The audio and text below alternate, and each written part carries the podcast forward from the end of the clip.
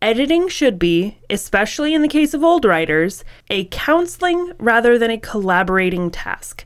The tendency of the writer editor to collaborate is natural, but he should say to himself, How can I help this writer to say it better in his own style? And avoid, How can I show him how I would write it if it were my piece? James Thurber. You're listening to Writing Roots, brought to you by Aspen House Publishing. Welcome to Writing Roots. I'm Lee Hull. And I'm Lee Esses. We are taking on developmental editing today. This is the broadest strokes of the types of editing we'll be talking about. This is one that I think often gets overlooked as an editing style and is more a collaboration, which is why we ended up choosing this particular quote Developmental editing is very early in the draft as possible. This is something that you have conversations with the author to help them develop characters, develop the story, and make sure that all of those things stay in place together. Lee and I serve each other in this kind of role all the time because that's how our friendship works. Our friendship is based on writing. So we'll always go to each other as that developmental editor and be like, hey, I'm stuck at this point. Do you have any suggestions? And a lot of the time, we don't take each other's suggestions, but it helps us brainstorm our way out of our problems.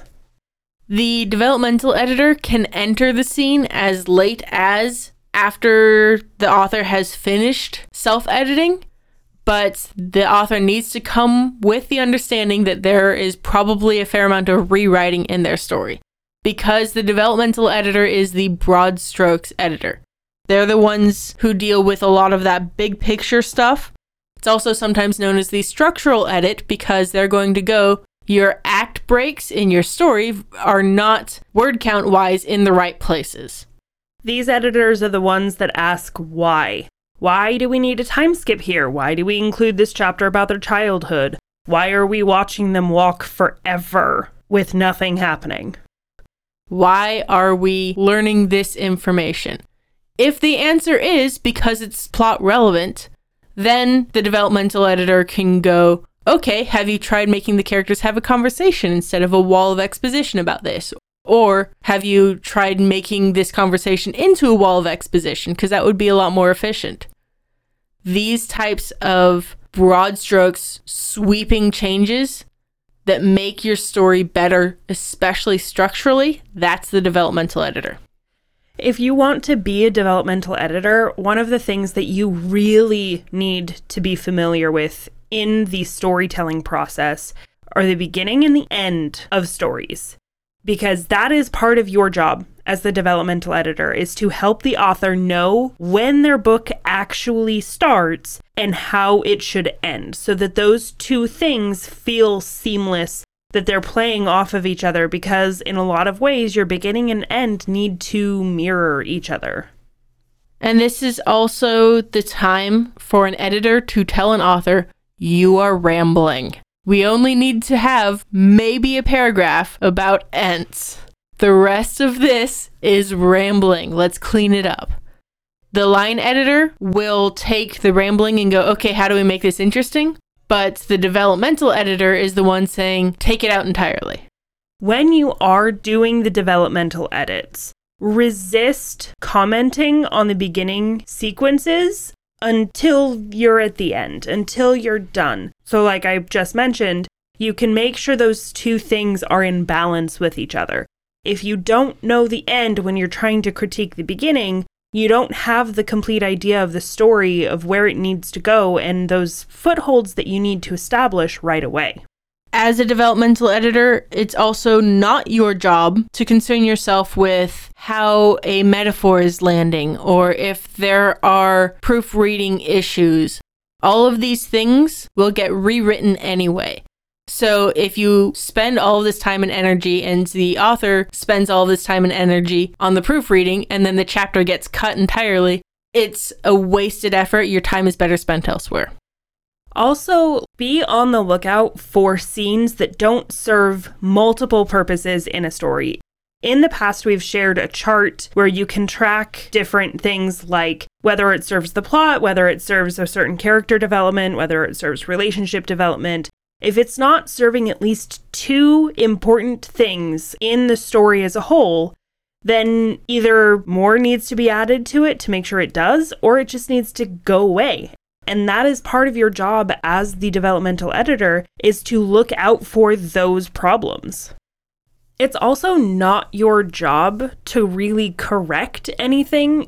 You can, as the developmental editor, point out problems and let the author come to their own conclusions because you still want it to be their story.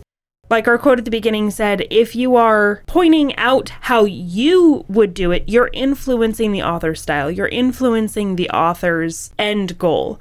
So your job is to say, hey, there's not enough information here, or this scene isn't complete. You need to do something with this. Not to say, hey, this scene needs another character to be able to talk about this particular thing that I find interesting, but maybe is not actually relevant to your author. And as a developmental editor, you're generally the one that catches things that need rewriting. That's a lot of your purpose. Those are things like head hopping, weaknesses in plot, like that scene structure we were talking about a moment ago, pacing, even theme, rambling. All of these things are things that an author relies on the developmental editor to catch prior to the line editor or proofreader getting it in their hands. You are also the one who catches what isn't there, what's missing, the overlooked opportunities for character development, for world building, for relationship development. Eh, because you, you know, included hints and never carried it out. That's what the developmental editor is there to help catch. Your job as a developmental editor is to find the gaps in the story. Like we said in our last episode, it is the gaps in understanding that the author knows what they meant, but the reader can't make those same connections. So, if you're setting out to be a developmental editor, there are certain things that are wholly dependent on you to fix. And that's this next list we're going to go through, starting with you're the one who worries about word count. Nobody else is allowed to say that your story is too long or too short. That is a developmental editor's job. If you are editing somebody's work that is a middle grade fantasy and it is 140,000 words long, cut it divide it into two different books or four different books, even. This is where your understanding of genre really starts to shine because you understand the structures of the genre and you understand the expectations of the audience. You will also let the author know if it works or not. You are there to look at the broad story as a whole. Does this story make sense? Is it telling a good story that readers will like and enjoy that they can follow? It can be a harsh thing to go to an author and say, I'm sorry, this isn't ready yet. But that is your job as the developmental editor to say, there are a lot of things, here are the specific things that you can improve, but it's not working right now. And this is the editor that cares about story structure, character development, these things. If someone comes to me and says, Hey, I need an editor, and I edit their stuff, I will probably comment on story structure and character development. If they say, hey, I need a line editor, which is my specialty, then I will not worry about these things that are the developmental editor's job. You're also the one that cares about the chapter breaks, the transitions, making sure that those things are in the right places. Because authors will put chapter breaks where it feels natural to them, but not where it serves the story. As the developmental editor, you can step in and say, no, your chapter break actually needs to be here so that we can have that exciting reason for them to continue going in the story and not a reason to put it down and set it aside. We've spent a lot of time talking about how to start your novel. As a developmental editor, it's your job to kill that opening chapter. No mercy. 98% of that time, the opening chapter on the first draft doesn't need to be there. That's the author telling themselves the story, which is great and it's a great tool. Definitely, as an author, use it. But as an editor, if it doesn't serve the story, it's your job to tell the author to cut it out, to delete that chapter. Obviously, don't delete it for the author. There's still their words. They need to make that choice in the end, but it's your job to point it out and say, this needs to go. You will also be the one asking why. Why are things the way that they are? Why do you have it set up the way it is right now? Because I'm not seeing why. If you have a reason why, then we need to make that reason more apparent for the reader. This is also the editor that doesn't necessarily touch the manuscript itself. Sometimes they will if they're like inserting chapter breaks and that kind of thing, but for the most part, they will read through your story and then give you a two to five page breakdown of asking those questions what's working, what's not, these kinds of things without doing things like circling and no red pen or anything like that. They give more of a report. And if they do make notes along the way, it's more of just an arrow to specific sections or major things like that, where it's not anything specific written in the manuscript, but almost more like notes for themselves as they're going through it. So, as an author who is considering transitioning into editing, developmental editing can be a great crossover point because it's more about story. You can share the expertise that you've learned from your own novels that you've written with other authors to help them thrive. That means that you don't stop writing. You, as an editor, never discourage another author from writing and telling their story and using their voice. Because we need their stories told, and those stories need to be developmentally edited.